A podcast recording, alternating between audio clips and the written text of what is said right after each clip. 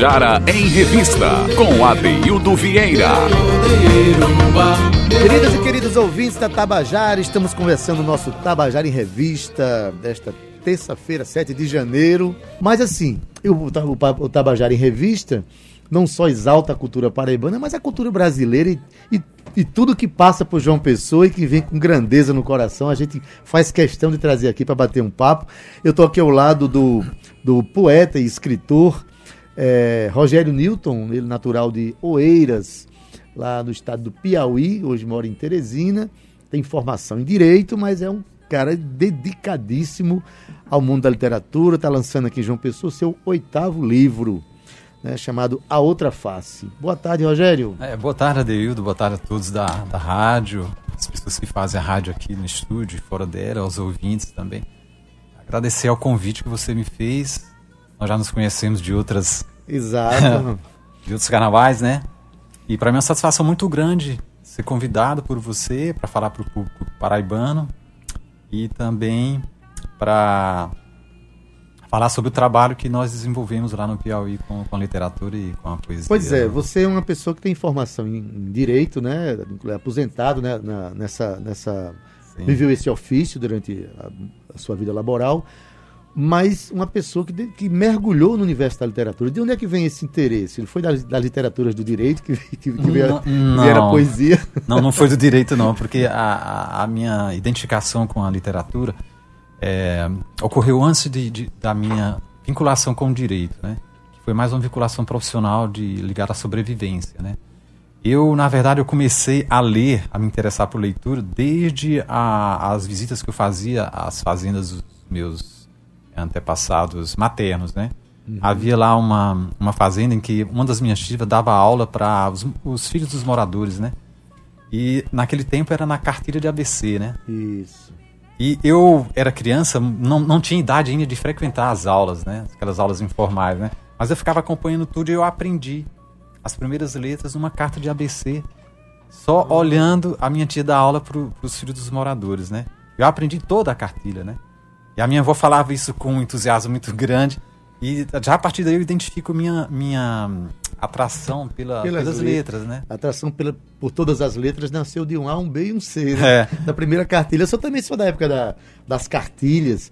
Mas assim, a, aí a presença de livros na sua casa, como é que era Sim, isso relação? é fundamental. É muito importante é. Uma, uma casa, uma família, onde haja aquela vivência né, do, dos pais, ou dos irmãos, ou dos tios, com a literatura, com a arte de maneira que a casa seja frequentada por objetos culturais, né, como livros, né, como os instrumentos, instrumentos musicais, musicais, e também por pessoas, né? Pessoas que também é, comentem, falem e vivam essa prática. Né? Exatamente. Né? E graças a Deus, as minhas irmãs mais velhas, que eu sou o oitavo filho de uma família de 11, né? Então, as minhas irmãs, elas gostavam muito de ler. E assinavam algumas revistas, como por exemplo a revista Manchete, a Veja, Fatos e Fotos, né? Então, eu fui lendo também essas revistas e me interessando pelo, pela linguagem escrita, né, em geral, né? E ao mesmo tempo ouvindo muito rádio. Eu comecei ouvindo mais rádio do que vendo televisão, né? na minha cidade, quando eu era criança mesmo, na primeira fase da infância, não havia televisão, havia rádio e eu ouvia muita rádio, né? Mas a fonte principal mesmo era o livro. E eu gostava tanto de livro que as bibliotecas que havia na minha cidade, eu frequentava todas.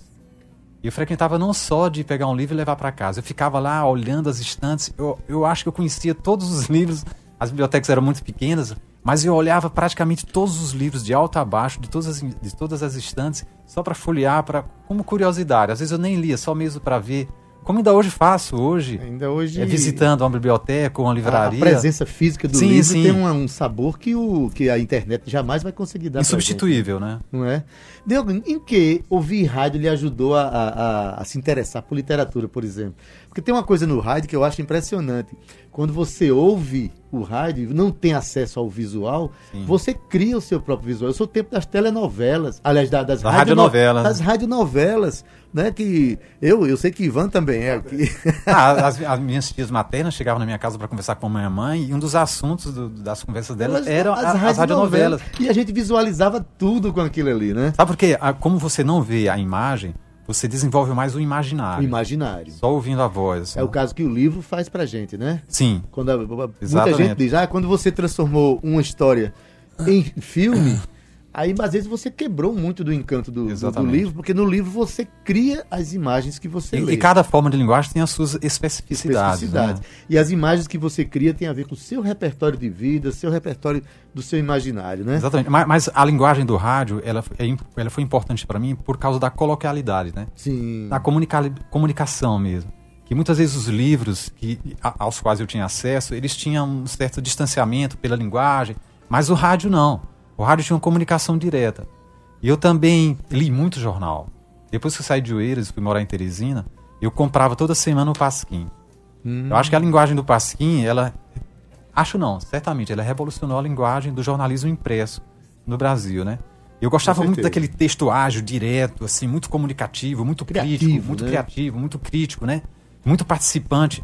Então, toda aqu- aquela, aquela energia, aquela vibração me contagiou. E eu, eu falei, bom, eu vou, vou. Eu gosto muito da literatura, me identifico com ela. Se eu escrever algum dia, eu vou escrever assim. Dessa forma, né? E também eu me identifiquei muito quando eu assisti a primeira aula sobre a Semana de Arte Moderna.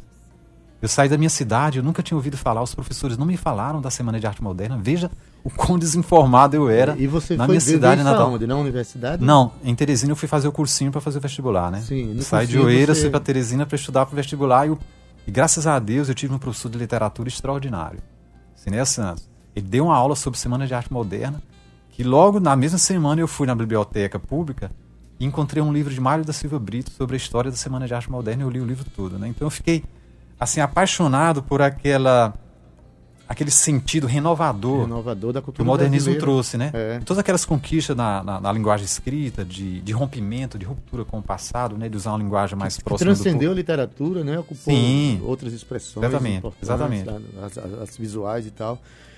Mas, então, é- essa história é extraordinária. Eu acho que o, o ouvinte aqui que gosta de ler está se identificando muito com essa sua, essa sua inquietação, essa sua curiosidade histórica que você está falando Sabe aí. com, com uma referência importante também? É a presença física de uma pessoa que escreve, de um escritor, de um poeta. Na, na- eu era vizinho na rua, na rua próxima à minha Rua do Fogo, que as ruas da minha cidade, as ruas antigas, tinham esses nomes, né? É. Rua do Fogo, Rua do Sol Nascente, né?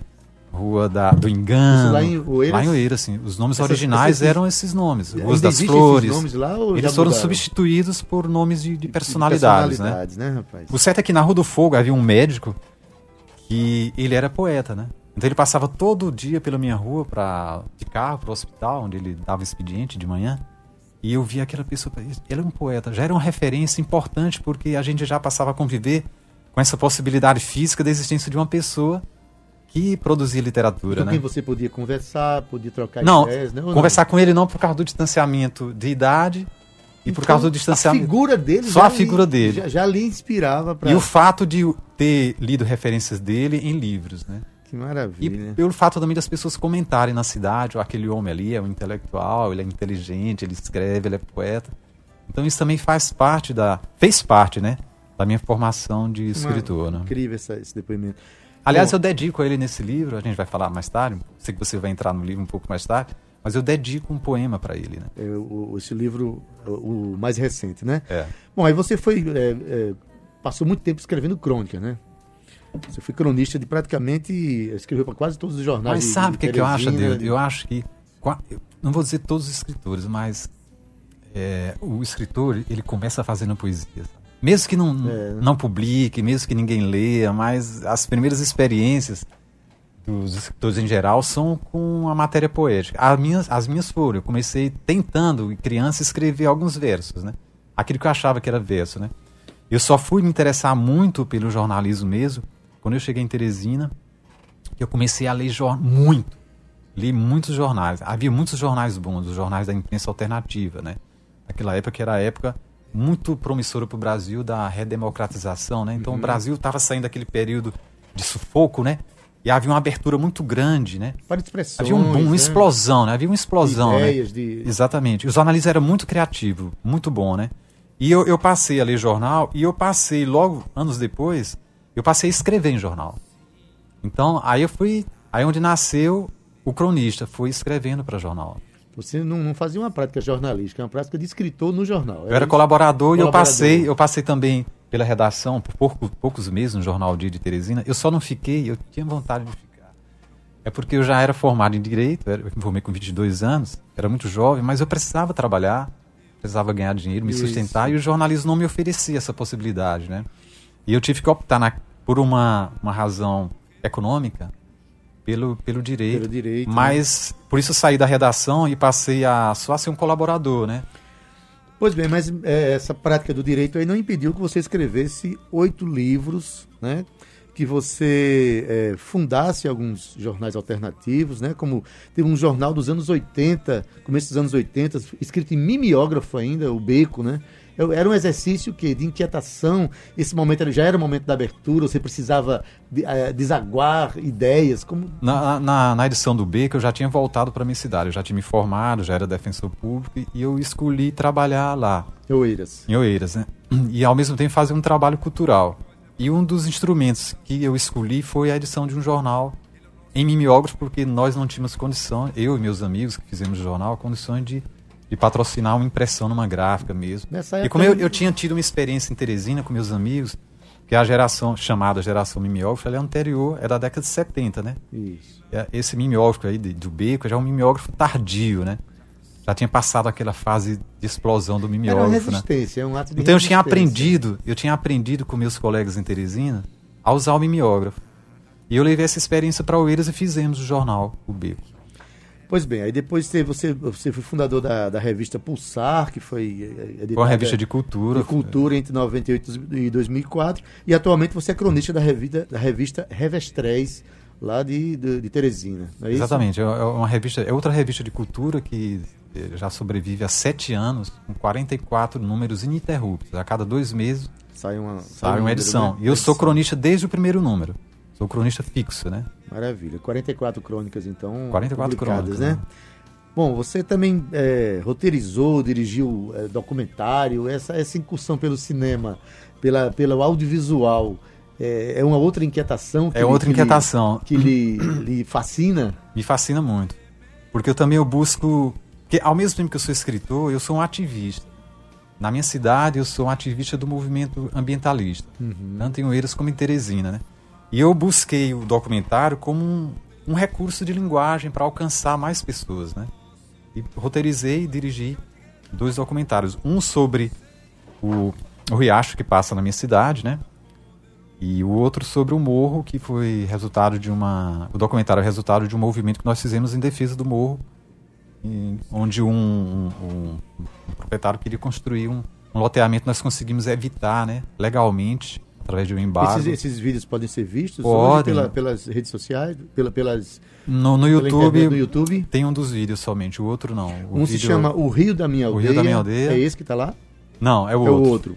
A profanação, do Morro da, Cruz. né? Exatamente. Muito bem. Então, é, vamos falar então agora. Você tem oito livros lançados entre, entre, entre prosa e verso, né? Você tem é, romancista, mas esse, esse mais recente livro que é A Outra Face, que, cujo lançamento você fez para mim lá no, no Shopping Sul, numa mesa onde não saiu uma cerveja, rapaz. A gente ficou embriagado de conversa, foi maravilhoso. Eu, você, Acilino, De conversa e camaradagem, e né? camaradagem, que é, foi um lançamento muito pessoal, uma coisa muito afetiva. E é um livro é, de, de- poemas é, é lindo, que tem três vertentes, tem, tem três é, ah, olhares né, para a sua casa, para sua rua e para o, o rio. Que, são, que vertentes importantes são essas aí, para você escrever um livro de poemas só sobre isso? Adeudo, alguém já disse que a literatura é, é memória e não é construção, é reconstrução, né? Eu acho que é isso mesmo. Toda literatura é, é reconstrução através da memória. E esse livro é memória. São as minhas memórias afetivas sobre a minha casa, a casa da infância, a casa onde eu vivi até a adolescência, casa da minha família, a, a rua ou as ruas da, da minha cidade e o rio, que eu chamo de rio, mas em verdade é o riacho, onde eu aprendi a nadar, onde eu, eu frequentava quando menino, com outros meninos também, outras crianças, né? Então, to- todos esses, tanto a casa, as ruas e o rio, são objetos das minhas memórias, das minhas vivências, que eu nunca consegui e nem, nem desejo Nem deseja, né? me, me desvencilhar delas. Eu sou vive essas em memórias. perene nesses, nesses rios aí. Nessa, Exatamente, nessa- elas nessas- fazem parte da, da minha vida, da minha formação. enfim. E essas memórias foram transformadas em poesia, em poemas, poemas curtos. Que eu, eu não sou muito chegado a poemas longos, eu faço poemas curtos. E também eu não escrevo, é, por exemplo, crônicas muito longas. Quando já passa de uma página, eu já vou ficando preocupado. e eu, eu, Mas é eu- um exercício extremamente interessante, porque isso demonstra a condensação de ideias, né? Na verdade, o, o poema ele é desafiador justamente porque você fala coisa, muita coisa em poucas palavras e você ainda brinca com as palavras para criar imagens, para criar situações. É um, é um princípio estético, Brinca- né? De falar, no meu caso, né? De, de procurar falar muito com poucas palavras. Né? Exatamente. Tanto na prosa. É um princípio Como na estético poesia. Que, que caracteriza justamente o exercício poético, de você. É, a palavra ela tem esse, esse fundamento, de você pode falar muita coisa, muita coisa com, com um pouco número delas, é só você saber lidar com a, né, com a natureza da palavra, né? De cada Exatamente. palavra. Então, e aqui você. é, o que, que, que, que, que há de. de- o, o que é que tem hoje em Oeiras que você é, ainda identifica nessas memórias aqui, lá na Bom, sua cidade? É, Para o Tem muita poeta. poesia em Oeiras Tem. ainda. Ainda tem, tem muito. A cidade, pelo fato de ser uma cidade antiga, uma cidade histórica, né? Foi, foi capital né, do, do Piauí uma época, né? Exatamente, foi capital até 1852, né? Então ela tem um- uma geografia urbana, um- um- umas ruas, uns becos, umas igrejas, uns, uns casarões, uns telhados, uns, uns calçamentos de pedras antigos, né? Que dão uma atmosfera poética à cidade, né? Geograficamente ela já é poética, né? E o, o rio, os riachos, né, que ainda hoje passam na minha cidade, eles fazem parte dessa, dessa atmosfera, né? Integrada, né? Mas, infelizmente, por causa da expansão urbana, do crescimento demográfico, muita coisa foi destruída, É um foi fenômeno que suprimida. acontece na- nas, nas cidades, tem, tem acontecido nas cidades, É, um infelizmente. fenômeno O generalizado. modelo de progresso, que se chama de progresso, é algo que não preserva a memória, e, né, nem... Exatamente. infelizmente, Então, isso, isso para o poeta é material, é matéria, é matéria-prima, né? Tanto a memória afetiva como o que está acontecendo hoje que destrói, suprime essa memória, né? Mas a cidade ainda permanece como objeto para mim poético e um objeto para outros, os visitantes da cidade e as pessoas que moram nela. Porque, de fato, a aldeia, a cidade, para o escritor, é um tema sempre instigante. Você pode ver, alguns, algumas obras foram escritas tendo como objeto, como tema de inspiração a cidade, né? E a minha cidade é uma delas. Ela é um. Zé Lins do Rego, por exemplo, aqui na Paraíba, né, é algo extremamente emblemático nesse sentido, né? E quantos parceiros seus não tem o João Pessoa como objeto das letras, das canções, é. né? E dos poemas. Pois é, inclusive isso é uma coisa que eu, eu converso muito aqui. É, ainda carece bastante do- dos escritores, não dos escritores, mas dos compositores aqui falarem mais sobre, sobre João Pessoa. Coisa que os baianos fazem Muito bem. muito bem. Eu costumo dizer que a a primeira música que popularizou Dorival Caymmi foi O que é que a baiana tem. Ele já, ele já fala de vários códigos culturais da Bahia e tal, né? Mas eu acho importante demais essa coisa de você mergulhar na, na sua memória, tendo como cenário né, a cidade que lhe formou. É, Porque, Porque os primeiros anos de vida formam a gente de, muito- de muita coisa, né? E em verdade, ele sabe, se a gente olhar a história, o que fica são os valores imateriais. O que, fica, o que fica na sua história de vida como pessoa e na história de uma cidade não são aqu- aquelas, aqueles prédios que os prefeitos construíram, aquelas obras todas. O que fica é a memória afetiva. São os valores imateriais que sustentam a gente, né? Sustenta a vida individual e a vida coletiva também. né?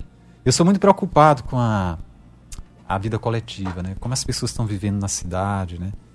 E Quais são os espaços que- coletivos que as, as cidades reivindicam para você, né? Exatamente. E todo mundo fala de- uma deterioração da, Os espaços coletivos também, né? Tem- da qualidade, da qualidade vida, de como um vida. todo, né? Verdade. Como um todo. Então, uma obra de um, de um poeta, de um músico sobre a cidade, acho que revitaliza isso, sabe? revigora, resgata muita, muito desses valores imateriais que, no final das contas, é o que nos sustenta. né? Foi, foi justamente esse olhar que fez você com que você fosse militante e certamente Ainda ainda, sou. o é militante do patrimônio histórico de Oeiras, por exemplo, sabe, né? Sim. De, de- do reconhecimento, não, não de, de quem, de, quem, de quem foi o dono da casa, né?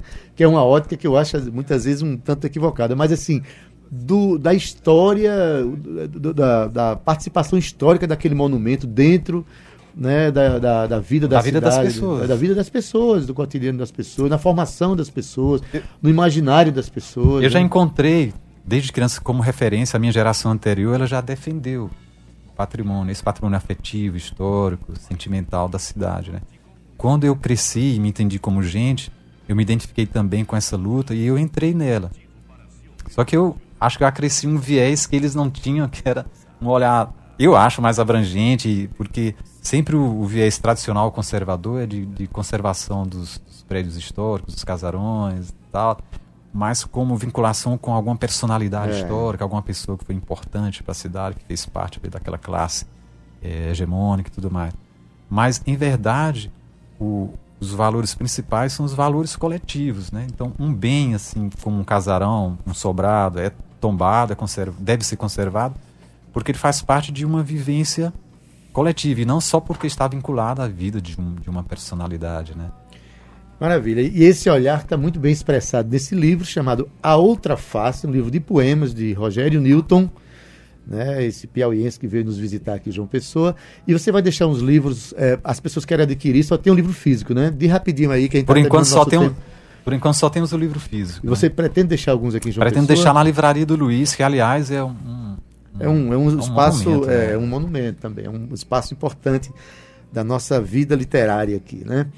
Rogério, seja sempre bem-vindo a João Pessoa, tá certo? Cada vez que Aliás, eu vier, já a gente- morei aqui, você não já sabe. morou já- aqui, exatamente. Seja bem-vindo a João Pessoa. Toda vez que você vier aqui, você se sente representado pela cidade e a cidade se sente representada pela sua poesia. Eu gosto muito de João Pessoa, eu gosto muito das pessoas é, que eu fiz amizade, Amizade eu fiz- como você aqui e outros os que virão depois de mim aqui nesse programa, ser entrevistados também. Maravilha.